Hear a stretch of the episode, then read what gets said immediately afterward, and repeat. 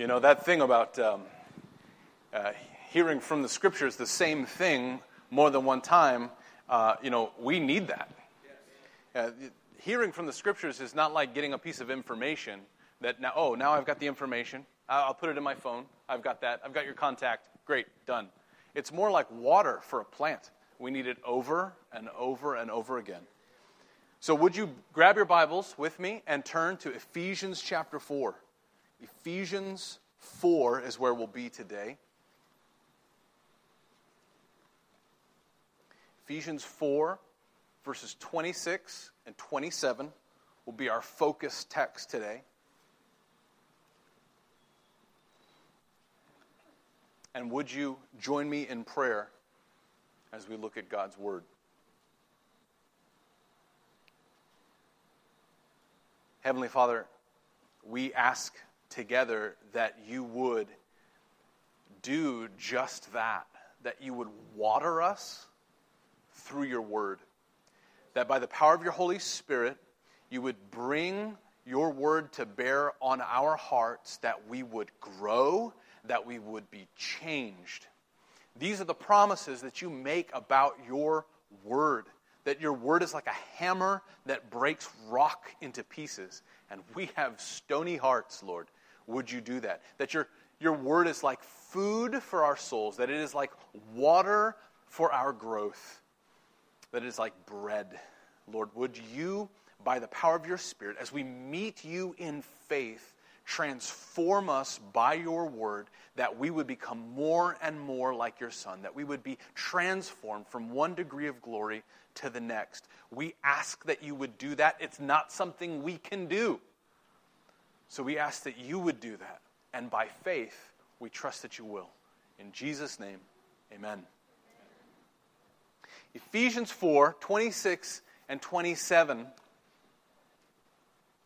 I've titled this message Wide Open to the Enemy because uh, this scripture actually speaks about what it means to be open in a vulnerable way to the enemy through the power of anger the vulnerability of anger.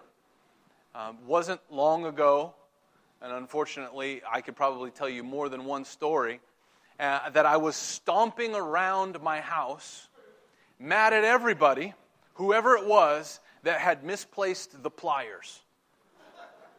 And not just any pair of pliers, you know that pair of pliers that you need for that job. And I didn't know who had not put it back where it belongs. There's a place for everything, and everything should be in its place. And I don't know who it was, but I was just mad at everybody, you know, just to cover the ground, you know. Whoever it was, and then after some time, I stomped here and I stomped there, and I finally stomped into the right place, and I found exactly where I had left them when I had done that job last time, the job I needed. That's how anger is. You see everybody else's faults. You see everything but yourself.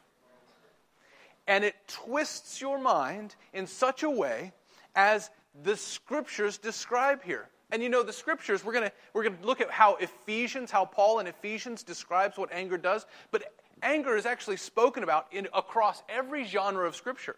In the Proverbs, in the Psalms, it's spoken to of in, in the law, it's spoken of in the gospel, it's spoken of in the letters uh, th- through the churches.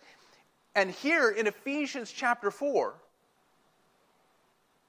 it's a part of what Paul shows to the church at Ephesus about how to live like the people of God. He says, You've got to take this off and you've got to put this on. And he goes through a whole list of things. This is what it looks like. This is what it looks like to live as the people of God, the people who have been ransomed by the grace of Christ. This is what it looks like. You're going to put these kinds of things off, right? You're going to put off stealing. You're going to put on generosity. You're going to put off falsehood, and you're going to put on living by the truth. And he gets to anger. This is one of the things at the top of his list. You're going to put off sinning in your anger. You know, everybody struggles with anger. Everybody. Not everybody's an alcoholic.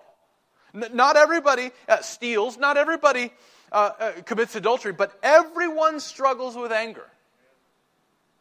It's a universal problem. I have seen it among my playmates as a child. I've seen it amongst illiterate people in, in, in, in African villages. I've seen it in my parents who you think are perfect. And they are very close. Very close. But even there, everywhere. And if I knew you well enough, I would see it there too, right? You see it. However, it might look. Because sometimes, you know, it, it, looks different. It's explosive, right? When someone explodes in anger, you say, oh, okay, but they're very angry. But it's also withdrawn, right? Or contempt, uh, just a sense of contempt, or bitterness, or coldness, or, or just grumbling and complaining, right? Just this grumbling and complaining that sort of waves through our lives from a sense of anger that we all have to deal with before the Lord. And although the Bible has lots of things to say about anger, here in this passage, something fascinating about anger is revealed. That anger creates an opportunity for the enemy, the devil. The enemy of your soul, the enemy of the souls of your friends and your family, the enemy of the work of Christ, and the enemy of Christ's reputation your anger creates opportunity for him. Let's read it together. Ephesians chapter 4, verses 26 and 27. Be angry and do not sin. Do not let the sun go down on your anger, and give no opportunity to the devil. My anger is the enemy's opportunity. So I better deal with it. My anger is the enemy's opportunity, so I better deal with it. Well, how? Well, this passage actually gives us some instruction about how. If, if, if my anger is the enemy's opportunity, then here's one of the ways that I have to deal with it. I have to deal with it reverently. Reverently. I have to deal with it reverently. Here's what I mean by that word reverently. You know, you, you understand, like, you know, like um, if people are, are uh, in a commotion, a whole, a whole, say, even this morning, right? We're greeting one another. We're greeting one another, everybody's talking, and it's a great time. We're shaking hands, we're giving hugs, and, and then if someone were to just say from the microphone, let's pray, then everybody would stop, right? Oh, we're going to, we want to be reverent, right? Oh, focus, right? When anger flares up in our hearts, it should trigger an alarm bell. Whoa. Hold still. Hold still. Let a holy hush come over me because I'm about to be vulnerable. I better be really careful here. Because what, the, what does the scripture say? In your anger, do not sin. Be angry and do not sin. Now, now, be angry doesn't, that's not a command. Go be angry. What the scripture is saying is, in your anger, do not sin. What does that mean? It means it's really easy to sin when you're angry. So, oh, I'm angry. I better be careful. When you're angry, you should, you should, it should be like walking into a room where there are unmarked $20 bills everywhere and, and calendar pinup girls on every wall. And you should feel like it's going to be really easy to sin here. What am I going to do? But of course, that's not how it feels when you're angry, does it? It doesn't feel like it's easy to sin when you're angry. It feels like I am right. Everybody else is wrong. I am right.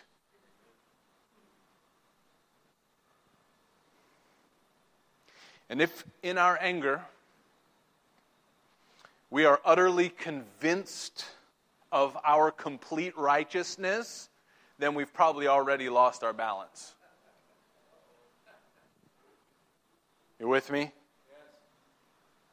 We've probably already lost our balance and we don't even know it. We're probably just about to be used as a tool in the hands of the enemy. Right? You're an opportunity for him. He is about to rip a hole through your spouse's heart. He's about to rip a hole through your kid's heart. And he's going to use you to do it. And that's his favorite part. He gets to use you. Your vicious face, your sharpened words. And he gets to wound one of God's image bearers with your hands. It's a double victory for him. And a double loss for us. Your anger is a delicious opportunity for the enemy. He is looking for that kind of opportunity in your anger. He's, he's like somebody who's riding in the passenger seat of your car, and he's just hoping to get you into a wreck. When you're going 130 miles an hour, all he has to do is go like that. You're done for, right? If we're slowed down, if we're, if, you know, if we're cautious, if, you know, there's, there's not a lot that can throw us off balance. But going 130, when we're angry, all the devil has to do is just reach over for a second, just for a little nudge, and we're in the ditch. So when you feel the heat rise, be careful. Be reverent. Right? Probably not a bad idea to just say, I, it, I'm, I'm angry, I better pray. Let, let, let the reverence show. Let me get on my knees. That's the hardest place to go when you're angry, is to your knees. But it's right. It's right. Otherwise, you will say rash words that will wound people that you have been entrusted with to care for and to love and to nurture. Let it trip an alarm to reverence.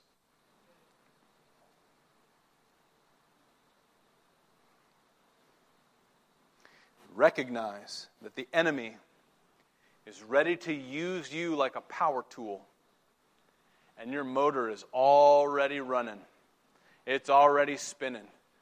All he has to do is engage, and he's going to use you. So, power down, get on your knees, get reverent. Let your anger be an alarm bell.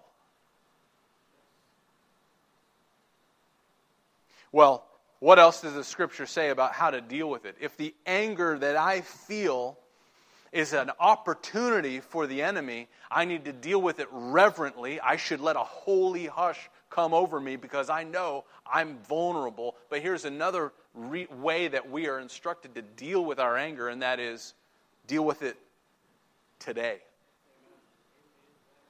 Deal with it today. You see, the thing is, it's possible to be angry and not sin, right? It's possible that your anger isn't necessarily sinful. I mean, God gets angry, and He is perfectly angry at the exact right things, in the exact right way, in the exact right proportions. It's not sinful. So if you are convinced that you are angry at the exact right things, in the exact right way, and in the exact right proportions, okay. But here's the deal even if that's true, you still have to deal with it on the right timetable. And that timetable is now. It's today. What does the scripture say? Do not let the sun go down on your anger. Well, is that like magic? Like if the sun crosses the horizon, then like that was the magic marked time for dealing with my anger? Like if it's if I get angry and it's 12 minutes to sundown, do I does that mean I've got 12 minutes before the magic time goes away? Or what if I got angry just 12 minutes after sundown? Then I've got exactly 24 hours? The idea is deal with it urgently. Deal with it urgently. Because there's an urgent vulnerability. You know, some things you've got to take care of right away. It won't stay alive for you long. The time window will close. The vulnerability is now. And we have to deal with that urgently. There are several other examples in Scripture that we see that Paul's probably even referring to that had to do with this kind of urgent vulnerability. Like, for example, um, there was an ancient practice that was given to us in Scripture, given to the people of Israel, that if they held a poor man's coat for collateral for a loan, it was required that they give it back to him before the end of the day. I, am not just going to hold on to this forever. Because why? Because he would be vulnerable over during the night to the cold. He wouldn't be able to use that as a blanket. Or here was another one. If if someone um, had done work for you, you were required to pay them at the end of the day.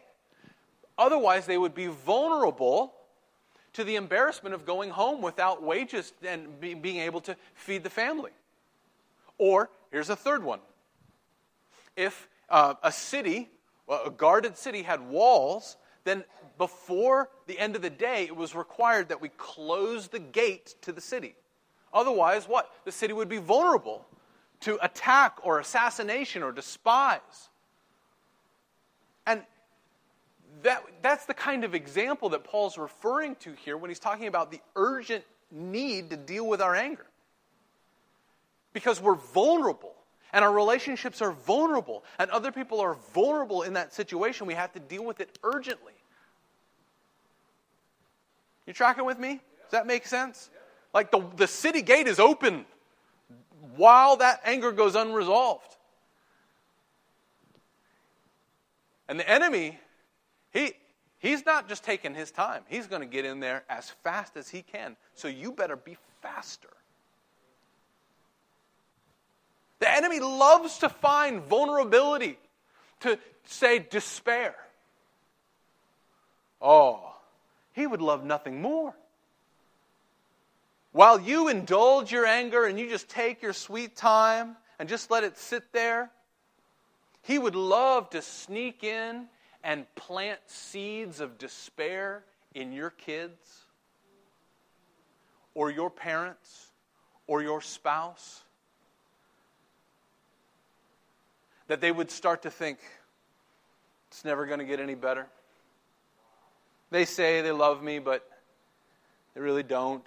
I'm worthless. I'm just a big hassle to them. The enemy would love to plant seeds like that. And he's not taking his time. So go to them right away. Go to them. Wake them up if you need to. Wake your spouse up if you need to.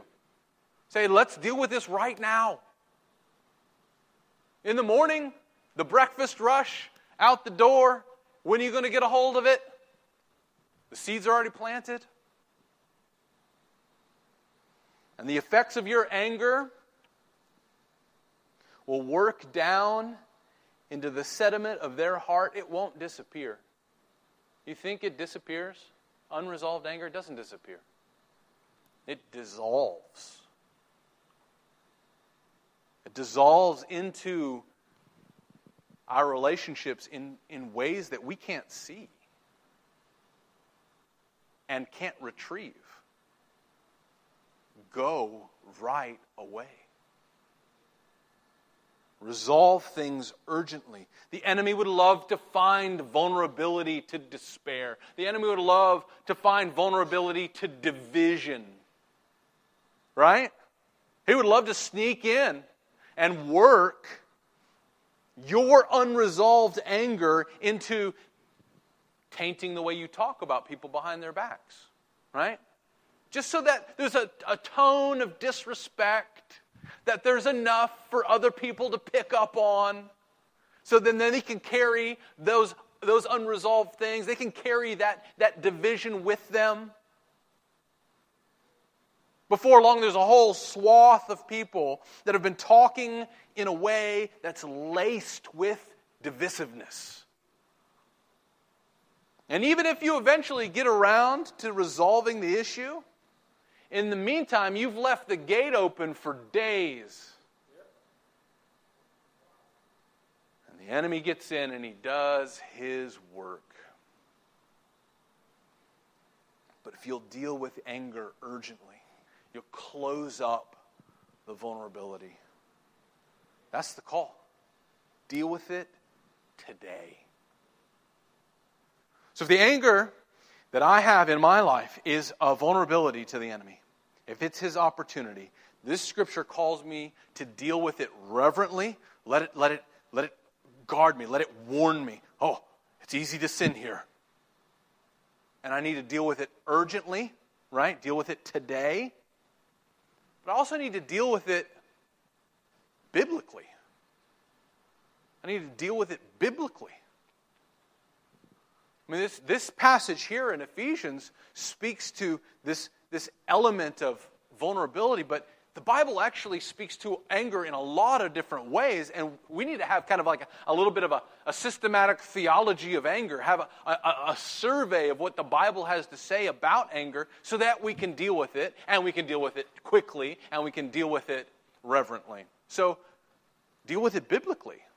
Let's, let's look at a few different places where the Bible speaks about anger so we can understand it better.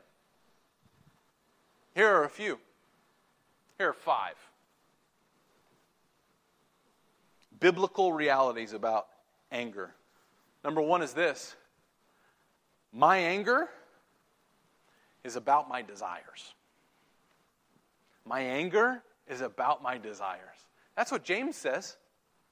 James chapter 4 says, What causes quarrels and what causes fights among you? Is it not this that your passions are at war within you? You desire and do not have, so you murder. You covet and cannot obtain, so you fight and quarrel. My anger is about my desires. My anger goes from, and, and Dr. Paul Tripp puts this so well, my anger goes from I want,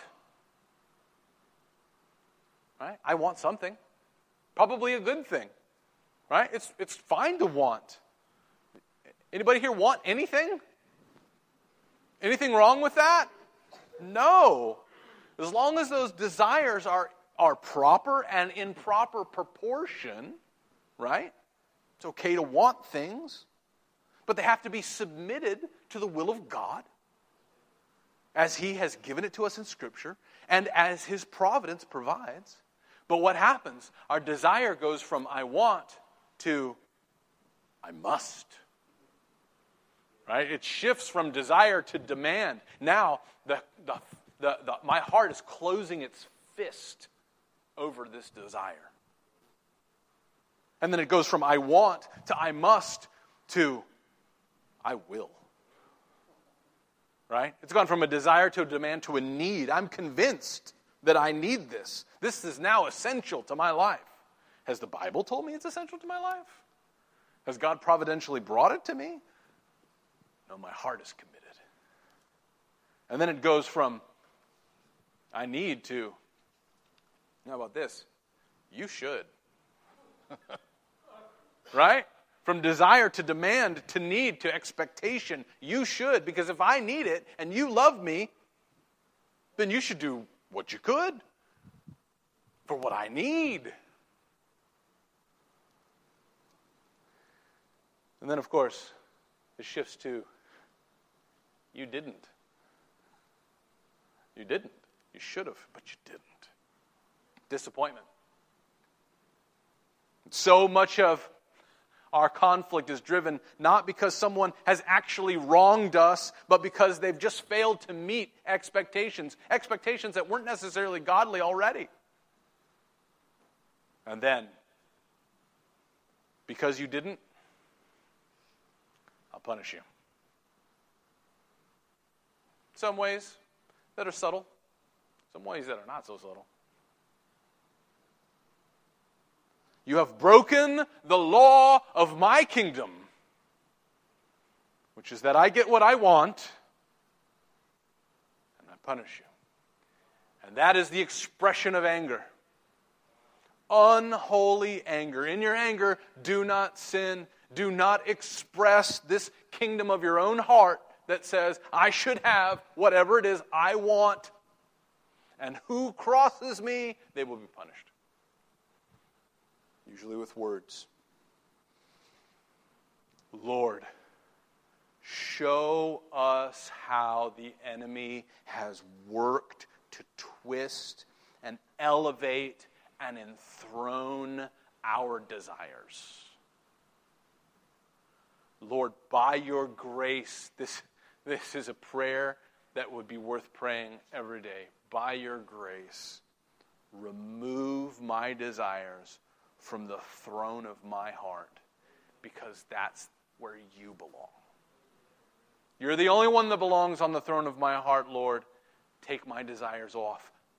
Put them in proportion, put them in the right place.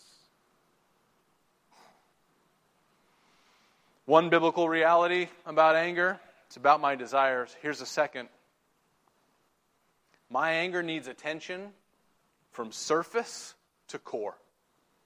It needs attention on the outside, and it needs attention on the inside.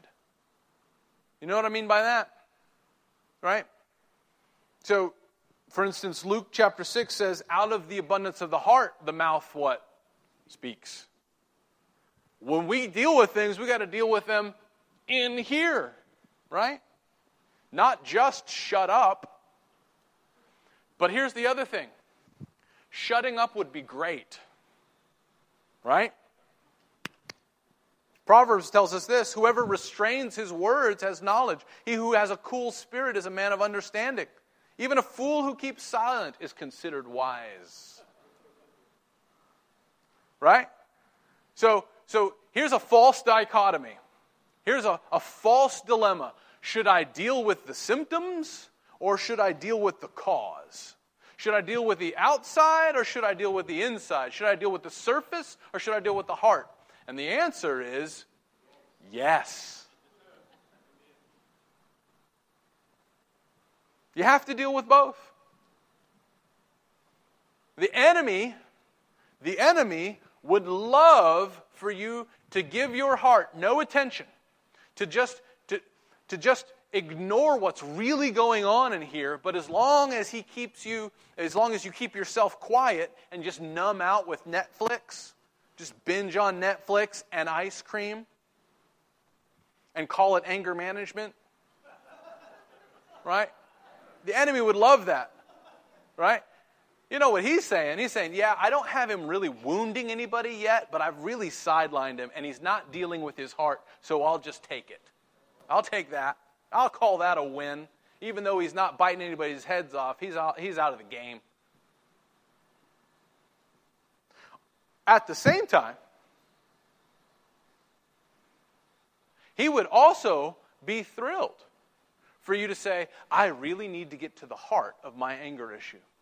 I need to deal with it at, at the core where it really is, is, is truly an issue. And until I do that, I'm just going to pop off. I'm just going to go ahead and not be a hypocrite. So I'm just going to say whatever comes into my mind. I'm going to pop off and I'm going to, I'm going to bite people's heads off because, hey, you know, if, if it's in my heart, I'm going to let it come out of my mouth. I don't want to be a hypocrite. All right? The enemy would love that. The enemy would be just thrilled for you to either ignore it going on in your heart or, since it's going on in your heart, go ahead and let it come out of your mouth. Our anger needs attention from surface to core. Both. Both. restraint is good. And while you're restraining, also go to the Lord for true anger extinguishing in your heart. My anger is about my desires. My anger needs attention from surface to core. Here's another biblical reality about anger that we see. My anger hijacks my knowledge about God. My anger hijacks my knowledge about God. In my experience, and throughout Scripture as well, and I bet you've seen it too, religious people make the angriest people. You seen that? Religious people can be the angriest people. You see that in Scripture, you see that in the Pharisees, right? You know, those guys, they were like the ultimate church people. And they were angry. They were angry at the Son of God. And they're angry at each other, they're angry at everybody. Well, what about Saul? Saul of Tarsus, who became the Apostle Paul? If that was not a picture of an angry person, I don't know what. Religious. What about Jonah? Prophet of God. Angry at everybody. Certainly angry at Nineveh, so angry that he didn't want to deliver God's message when God told him and put him on God's errand to go open his mouth to these people, and he's so angry he's going to sail off in the other direction. In fact, that's how the book closes, with God asking him, Is it right for you to be angry? I saved these people. I saved these people through your preaching, even though you preach like the worst sermon in the world. I saved these people through your preaching, and you are angry at my grace. Religious people. Anger hijacks our knowledge about God. What do I mean by hijack? I don't just mean it help it make anger makes you forget what you know about God. I mean anger uses what you know about God. Anger takes your knowledge about God God says this is right, and it does, it's true. It's true knowledge about God. God says this is right and this is wrong. And then you see someone who's not walking what's right, they're walking what's wrong, and your anger then distorts that and hijacks what you know about God, and now you're angry in an unrighteous way. It uses true knowledge about God in an unrighteous way. But James tells us the anger of man does not produce the righteousness of God. But here's the thing if you're a church person, and based on the location that you're in this morning, I'm just going to guess that you're probably a church person. If you're a church person, watch out. It is so easy for us, and I'm a church person too, right? I, I work at a church. I'm like a professional church person. Church people, listen. It is so easy for the enemy to take what we know about God and its true knowledge and hijack it by the, by the force of our anger and turn what we say and what we do into unrighteousness because of our knowledge about God that's true, that's been hijacked and distorted in the way that we use it, in the way that we talk about it, in the way that we talk about other people. If you're a church person, just recognize it's easier for you to be unrighteously angry.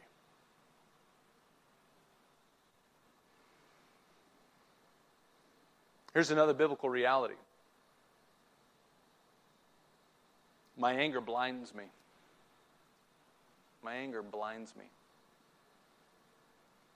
It's related, actually, right? It's related to that third one. This is a little broader. And by blinds, I mean partially blinds, right?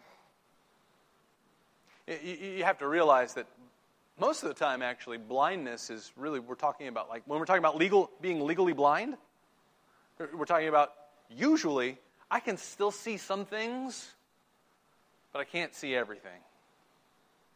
And that's how the blindness of anger works. It's not that you don't see anything, you just see the one thing. You just see the one thing that you're angry about the perceived wrong. Everything else sort of drops from view, especially other people's good, especially your part in the problem, especially your sin, especially your heart. All of those things seem to drop out of focus, and we no longer see them. We've gone partially blind. All we see is the thing we're angry about. Right? You know the saying? Blind with rage. You saw that in King Saul, right? You know the stories about King Saul.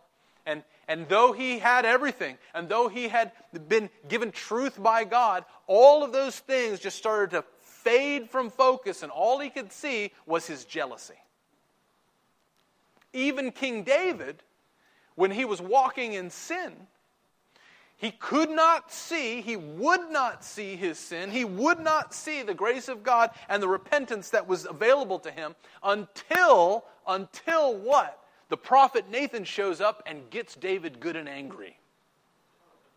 And he gets David good and angry about something a lot like what he, David, had done. And once he gets David good and angry about that thing that's a whole lot similar, then he flips the tables on him and says, you see it now, don't you? You see it now. And that's how anger works it blinds you to just about everything else. Ask yourself when we're dealing with anger reverently, right? A holy hush. I'm angry, so I better be careful. Would you be willing to ask this question of yourself before the Lord? Ask, Am I willing, by God's grace, to really look at something besides what I'm angry about? Am I really willing to look at my own part? Am I really willing to look at the other person's good? They're not a monster. They're a person created in the image of God. Can I see it? Or is the enemy using my anger to distort and blind me? Well, fifth biblical reality about anger is this my anger is extinguished by grace. My anger is extinguished by grace. We talk about dealing with it. How do we deal with it at the heart? How do we bring it to the Lord? You know the parable of the unforgiving servant in Matthew 18. Can I just retell it a little bit? There's a king. King who's settling his accounts. And he's going over his books and he, he realizes there's somebody who owes him about $5 billion. And so he brings that servant in and he says, You owe $5 billion. And uh, since you can't pay, uh, I'm going to have to sell you and your whole family and everything that you own. And, uh, and he says, just, just give me a chance. I will pay and the king has pity on him and says, You know what? I'm going to forgive your whole debt. Now, we get what's going on there, right? We, we, we get how that applies to us. Do, do we realize that God has forgiven all your debts, all your sin, everything you've ever done, everything you've ever failed to do? He has given you the righteousness of Christ and cleansed you from all unholiness. You stand before Him justified before, because of the cross of Jesus Christ. He's forgiven all your debts. But then the servant goes out. The servant goes out and he runs into a guy who owes him some money. He owes him like 15 grand, which is, you know, nothing to sneeze at, right? 15 grand, that's real money. And so he grabs the guy and he throttles him and he says, Pay back what you owe. And the guy says, Just give me a chance, I'll pay you back. And he has no mercy on him. The servant has no mercy on his fellow servant. And the other people who are watching, they go back to the king and they say, Do you know what happened? When that dude left here, he went out and throttled a fellow servant who owed him money. And the king had him come back and he said, What did he say? What was his address to him? Do you remember it? I have it here, so I'm cheating. He, he says this You wicked servant. You wicked servant. Why was the servant wicked? I mean, did that guy not owe him money? He did. Wasn't, wasn't he within his rights to demand what was owed? Well, under ordinary circumstances. But these were extraordinary circumstances. These were gospel circumstances. This demonstrated that this man did not understand what had been forgiven him. He did not apprehend the grace that had been given to him. He wasn't walking down the street like someone who had been forgiven $5 billion. He wasn't walking down the street like somebody who had just been graced by the king. That's wickedness.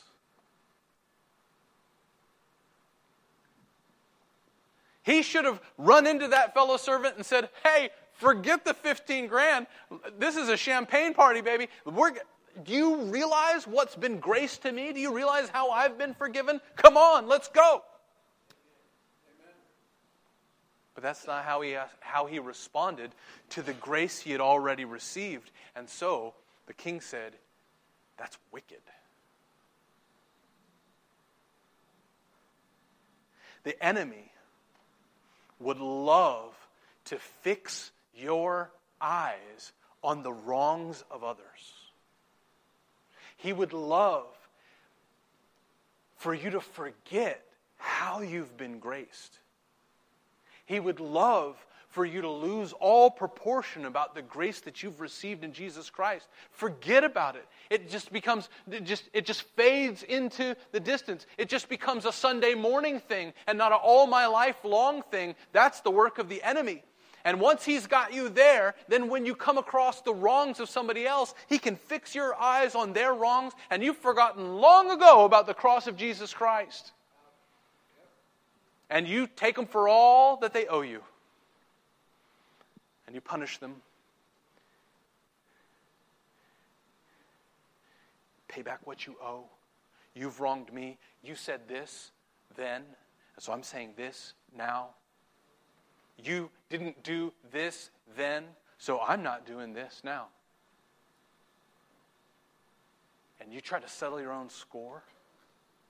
The enemy would love to have his eyes fixed on, have your eyes fixed on what the score is and have you forget completely about the cross.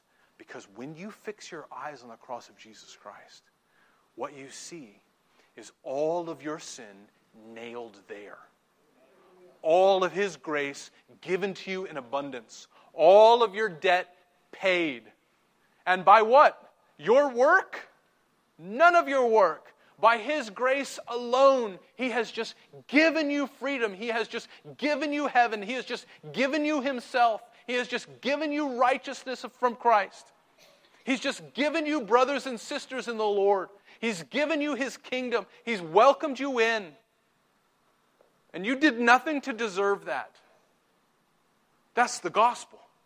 And when you have your eyes fixed on the grace of God through the gospel of Jesus Christ, then you run into your fellow servants in the hall at home.